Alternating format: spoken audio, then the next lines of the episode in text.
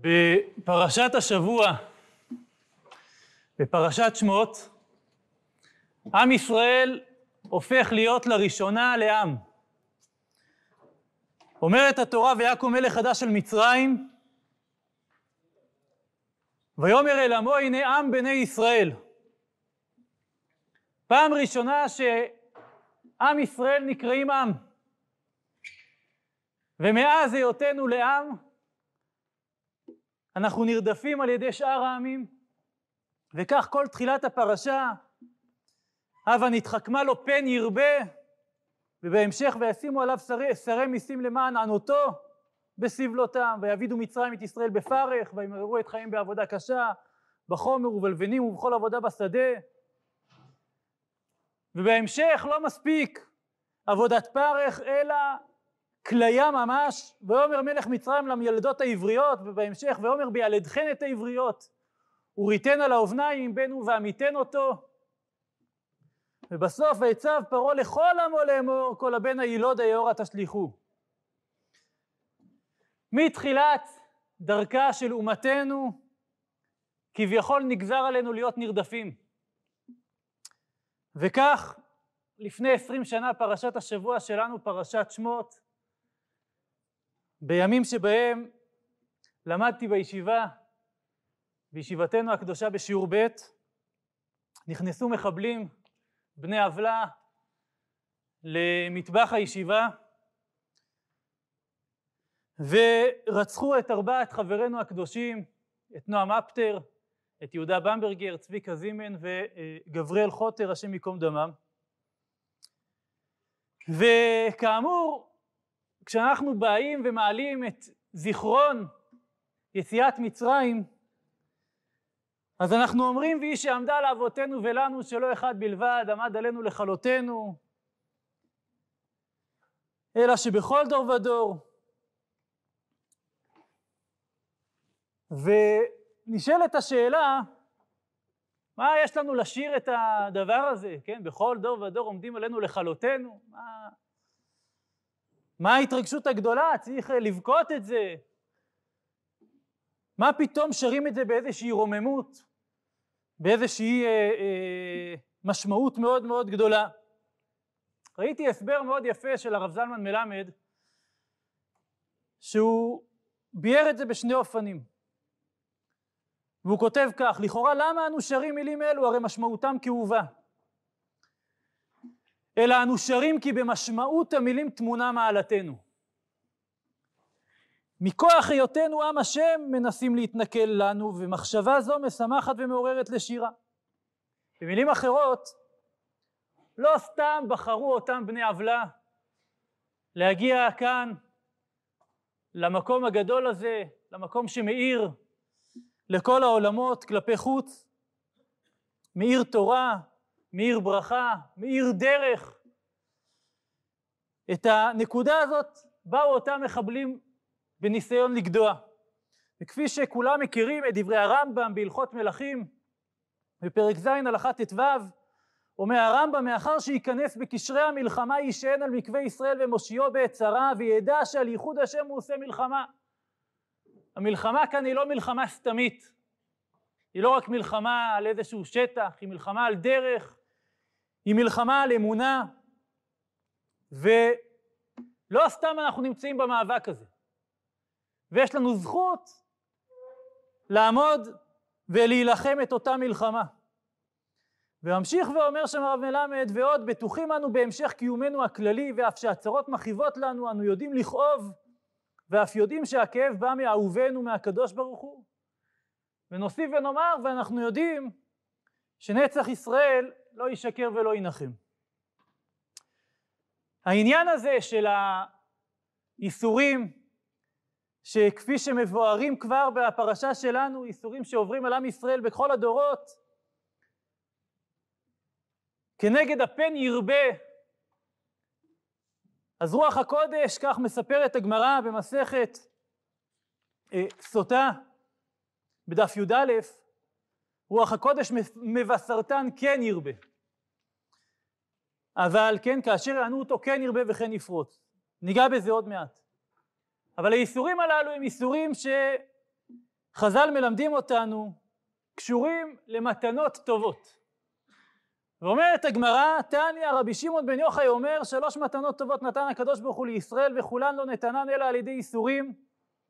אלו הן תורה וארץ ישראל והעולם הבא. תורה מניין שנאמר אשרי גבר אשר תייסרנו יה ומתורתך תלמדנו ארץ ישראל דכתיב כי כאשר ייסר איש את בנו השם אלוהיך מייסרק וכתיב בתרי כי השם אלוהיך מביאך אל ארץ טובה העולם הבא דכתיב כי נר מצווה ותורה אור ודרך חיים תוכחות מוסר ננסה להתבונן בעניין של האיסורים, אבל לפני שנתבונן בהם, כמובן נאמר את המשך הגמרא שם בדפי, בברכות, שאומרת מיד שעם כל המעלות שעולות מתוך האיסורים, אנחנו איננו חפצי איסורים. וגדול המורה ארץ ישראל רבי יוחנן מלמד אותנו את הדבר הזה, וכך רב חייא בר אבא שכאשר הוא חלש, כך מספרת הגמרא, בא רבי יוחנן אליו ושואל אותו, חביבין עליך, ייסורים? והוא אומר לו, אין ולא שכרן. רבי יוחנן שם נותן לו יד ומרים אותו ומקים אותו מאותה, מאותם ייסורים. וכך בהמשך רבי יוחנן חלש, ובא אליו רבי חנינא ושואל אותו, חביבים אליך ייסורים? ואומר רבי יוחנן, לא אין ולא שכרן. אז כמובן שאנחנו לא חפצים בייסורים, אבל כאשר באים ייסורים, צריך לדעת שהם לא באים סתם. והגמרא שם באותה, אה, אה, באותו דף, בדפי עמוד אה, א', הגמרא אומרת על האיסורים, אמר רבא וייתם הרב חיסדא, אם רואה אדם שאיסורים באים עליו, יפשפש במעשיו, שנאמר נחפשה דרכינו ונחקורה ונשובה עד השם. בהמשך הגמרא שם באמת מדברת על העניין של התוכחה כאשר ייסר איש את בנו השם אלוהיך מייסרקה, כי את אשר יאהב השם יוכיח. ולכן התוכחה הזאת, עם הכאב הזה, לפעמים הסטירת לחי הזאת, היא לא באה סתם. והיא באה בשביל שנשתפר, בשביל שנתקן, בשביל שנתקדם, ואולי במובן מסוים היא חלק של גאולה. גאולת האדם, גאולת האומה, גאולת המציאות. ואומרת הגמרא, אמר רבא, אמר רב זכורה, אמר רב הונא, כל שהקדוש ברוך הוא חפץ בו מדכו בייסורים שנאמר, והשם חפץ דכו החלי. כאמור, העניין של הייסורים, כאשר יענו אותו ביחס לעם ישראל, כן ירבה וכן יפרוץ. מתוך ייסורים אפשר לגדול. ולא סתם שאפשר לגדול, אלא כפי שהזכרתי, הגמרא במסכת סוטה בדף י"א מביאה את דברי ריש לקיש שלומד את זה מפשטי הפסוקים אצלנו כאשר יענו אותו כן ירבה וכן יפרוץ מה זה כאשר יענו אותו? לכאורה התורה מספרת לנו מעשה שהיה במצרים ולכן היה צריך לומר כאשר עינו כן רבו כן פרצו מה זה כאשר יענו אותו כן ירבה וכן יפרוץ? מכאן לומד ריש לקיש רוח הקודש מבשרתן כן ירבה וכן יפרוץ רש"י על אתר, מוסיף מילה אחת מדוקדקת ומדויקת. אומר רש"י, רוח הקודש מבשרתן לישראל. ואומר למצרים אין מועיל לכם, כן ירבה תמיד וכן יפרוץ. מוסיף רש"י מילה אחת, תמיד, לדורות. איך הייסורים, איך המקום של העינוי יכול להביא לגדילה ולצמיחה. אומר המהר"ל, כאשר יענו אותו כן ירבה וכן יפרוץ, למה? כי כשמענים את מה מענים את הגוף. וכשמענים את הגוף, אז אין ברירה אלא להתרומם ולהיות מוחזקים במה שמעבר לגוף. כידוע, אנשים שלא עלינו חסרים באחד מהחושים שלהם, אז לרוב החושים האחרים הם טובים יותר, חדים יותר. אנשים שלא רואים, המישוש שלהם הרבה יותר חד. אנחנו שברוך השם רואים, החוש של המישוש, של הטעם, הוא פחות חד אצלנו. אנחנו רואים את הדבר, ממילא אנחנו כבר מתרגמים את כל הדברים, את כל המשמעויות מכוח הראייה, חלק גדול מהמשמעויות. כשבאים ומענים אותנו, אומר המהר"ל, הוא מביא את זה בכמה מקומות, גם בחידושי אגדות לגמרא שם וגם בגבורות, בגבורות השם פרק ט"ו. אומר המהר"ל, כאשר יענו אותו כן ירבה וכן יפרוץ, כן רבה וכן פרץ מבעלי, ומביא את הגמרא, מריש לקיש, רוח הקודש מבשרתן, והוא מסביר כי השעבוד הוא למעטם, ועל ידי זה החומר שלהם נחלש. וכאשר החומר נחלש ביותר, תדבק הנפש והרוח בכוח קדוש. הוא אומר, זה כוחם של ישראל, שהם דבקים בכוח קדוש. אז באה להם הברכה בוודאי. לכך אמר רוח הקודש מבשרתן, כן ירבה וכן יפרוץ, כלומר, כי כמו שהיו מצרים משעבדים בהם, הכוח הקדוש דבק בהם יותר, ומבשרתן כן ירבה וכן יפרוץ. ויש מי שהמשיל את זה לצמח השדה, כן? כתוב, כן, כי כצמח השדה, ראווה כצמח השדה נתתיך, אנחנו אומרים את זה בהגדה של פסח. מה זה כצמח השדה נתתיך? מה הצמח הזה שאינו נזרע ולא נאבד?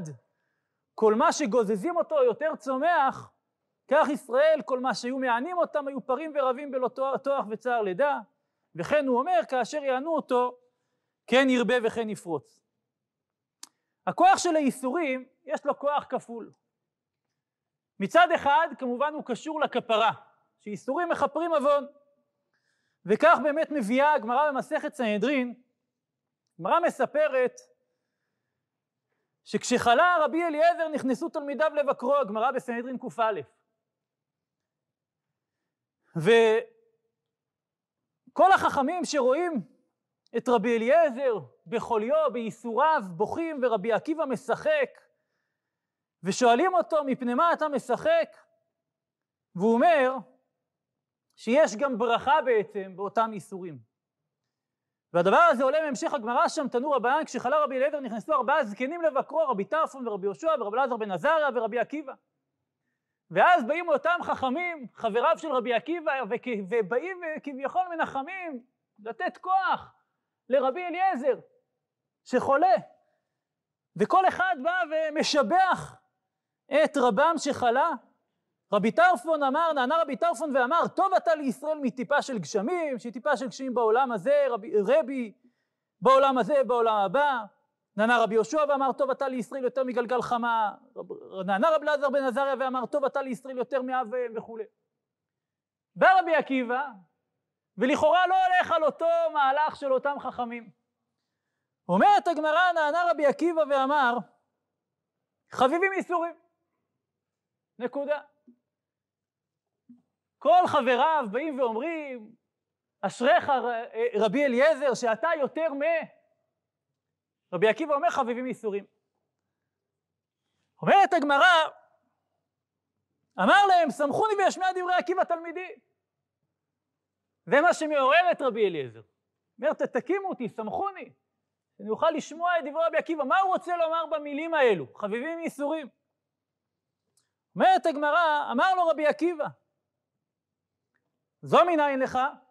אמר, אמר לו עקיבא, זו מנין לך? אמר מקרא אני דורש, בן, שתי, בן 12 שנה מנשה במולכו, ו-55 שנה מלך בירושלים, והיה עשרה בעיני השם. וכתיב גם אלה משלי שלמה אשר העתיקו אנשי חזקיה מלך יהודה וחזקיה מלך יהודה לכל העולם כולו לימד תורה ולמנשה בנו לא לימד תורה אלא מכל תואר שטרח בו מכל עמל שעמל בו לא העלה ולמוטב אלא ייסורין. זאת אומרת מנשה בנו של חזקיהו תורה הוא יודע אבל זה לא מספיק וזה לא מועיל לו ללכת בדרך הישר. מה מעורר אותו, מה מתקן אותו, מה מיישר את דרכיו?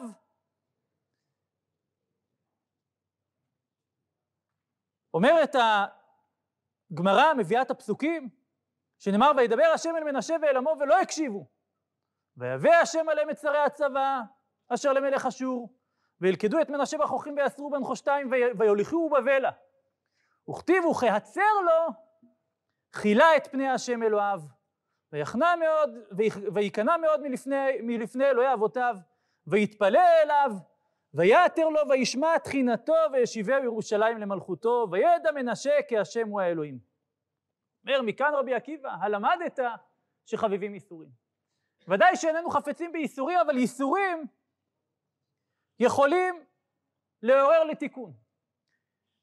והייסורים, יש להם בחינה גם שהם מכפרים עוונות, ככה גמרא במסכת במציע, מספרת על רבי, שאמר חביבים ייסורים, ובשביל לכפר עוונות הוא גם מקבל על עצמו ייסורים. כך מספרת שם הגמרא באריכות.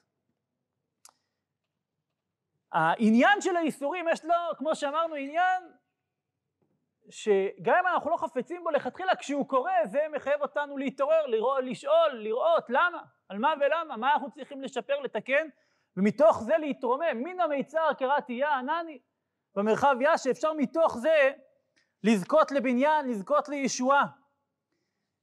יש מי שאמר שהמתוך, אנחנו רואים אותו בהקשר של גאולת מצרים בכמה וכמה מקומות, כך למשל, בפרשה שלנו כתוב ואומר אעלה אתכם מעוני מצרים אל ארץ זבת חלב ודבש, כן, אל ארץ הכנעני וכולי, אל ארץ זבת חלב ודבש. מה זה מעוני מצרים? מתוך האיסורים, אז אפשר לזכות לגאולה, לירושת הארץ. באופן דומה, אומר רב צדוק, וימררו את חייהם, שמה התועלת שיש בייסורים כאשר יענו אותו כן ירבה וכן יפרוץ?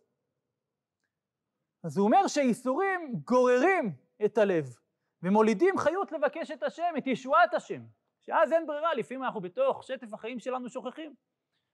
וזה מה שיכול לעורר אותנו לתקן את דרכינו.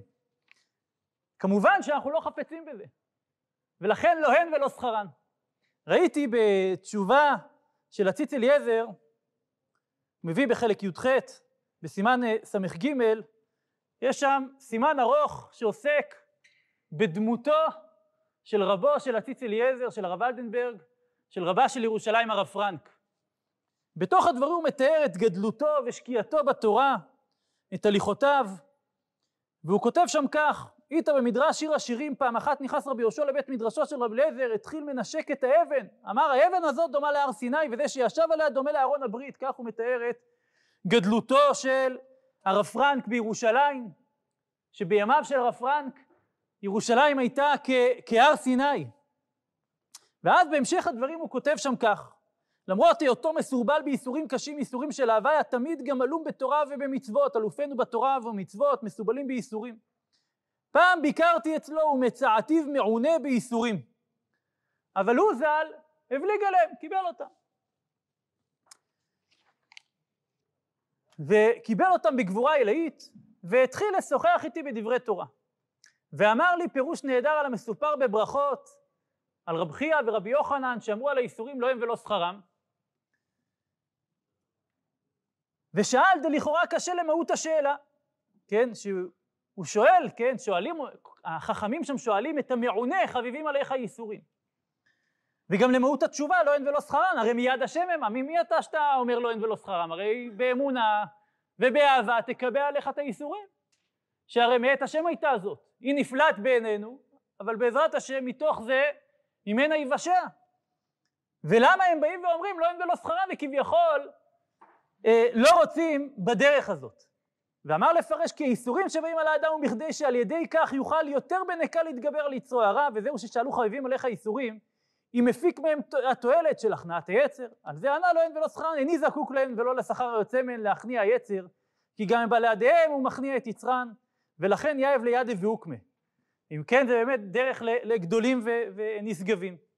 בכל אופן, ברור שיש גם בחינה של הכנעה, של כניעה, בחינה שבה אנחנו באים ועומדים לפני השם יתברך ומקבלים, מקבלים את האיסורים. והמקום הזה של הקבלה אולי קשור לדברים של הגמרא, נמצא גם במסכת קלה, שכולם מכירים, על מה שנאמר לעולם הווה רך כקנה, ואל תהי קשה כארז. ואומר, אומרים חז"ל, מה זה לעולם הווה רך כקנה? מהקנה זה יצאו בו ארבע רוחות העולם, קנה הולך ובא עמהם, עמדו ארבע רוחות העולם, קנה עומד במקומו, לפיכך זכה קנה ליטול ממנו קולמוס לכתוב בו דברי תורה, אבל ארז אינו כן כל רוחות שבעולם באות ונושבות בו ומזיזות אותו ממקומו, כיוון שנשבה בו רוח צפונית דרומית או קרתו והפכתו על פניו. וככה המדרש הממשיך, דיבר רב שמואל בר נחמני, שמשווה בין הקללה של אחיה השילוני אה, כאשר ינוד הקנה במים לבין הברכה שברכן בלעם הרשע שברכם כארזים עלי מים. אה, אולי חשבתי זה קשור באמת למקום של הכנעה שבאים עליך איסורים ומכופפים אותך אם יש לך הכנעה אם יש לך קבלה אז אולי גם אתה מעמיק שורשים. הקנה בעצם בטבע שלו כשהוא מתמודד עם המים אז בשביל לקבל את ההתמודדות הוא מעמיק את השורשים שלו.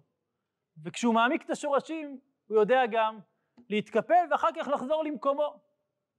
ומתוך זה שבאו עליו אותם איסורים הוא מעמיק עוד יותר את השורשים. ולעומת זאת הארז יש לו איזה בחינה שהוא עומד במקום, הוא לא מקבל, לא מוכן לקבל את האיסורים, לא מוכן לקבל את השטף הזה שבא וטיפה מכופף אותו. ואם אתה לא מוכן לקבל ואין לך הכנעה וענווה אל מול הדבר הזה, אז אתה יכול להישבר. אבל דרכנו להכיר שהדבר הזה לא נעשה בכדי, לא נעשה סתם, אלא יש לו תוחלת ויש לו עניין. לא תמיד אנחנו מבינים את העניין, אבל ודאי אנחנו יודעים שיש בו עניין. ולכן אנחנו באים ומתוך זה מבקשים להתבונן איפה אנחנו יכולים להתחזק, איפה אנחנו יכולים אה, לשפר את דרכינו.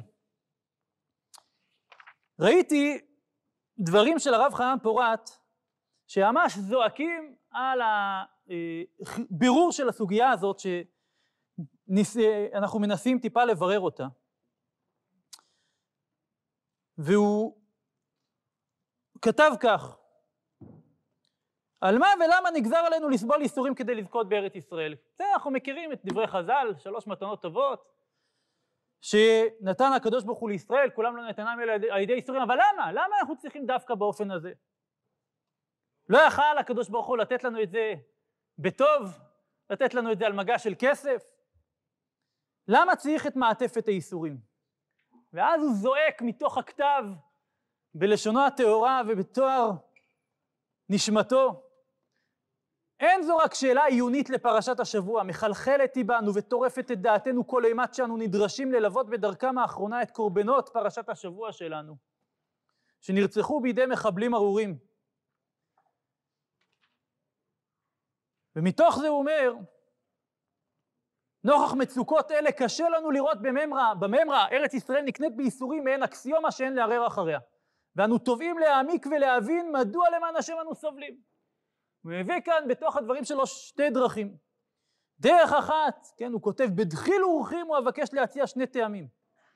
דרך אחת, שבאמת יש בחינה של עת נאורה לאודי נפיק מגוחי שוחה, שמתוך המחשכים אנחנו זוכים לראות את האור הגדול, וזה חלק מתהליך הגאולה וחלק מהתהליכים של המציאות החסרה שיש לנו בעולם החומרי שבו אנחנו פועלים ועובדים. אבל אז הוא אומר, הדבר הזה הוא נותן רק חזון קדימה, שמתוך זה נזכה לגאולה שלמה ומתוך זה נזכה לראות את האור הגדול. אבל מה עכשיו? בהקשר הזה הוא מביא דברים מופלאים בשם רבי הלל, מש... רבי משקלוב, שהיה מגדולי אלה שבאו לכונן את עפר ארץ הקודש בתחילת גאולתנו ושיבתנו לארצנו, ובספרו כל התור, אז הוא כותב שהדרך הראשונה, יש שבעה דרכים להתחלתא דגאולה, הדרך הראשונה הוא כותב לדעת מראש כי ארץ ישראל נקנית בייסורים, אבל בזה היא נקנית ממש.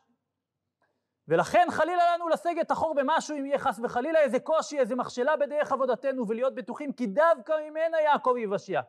ומן המיצר נגיע למרחביה.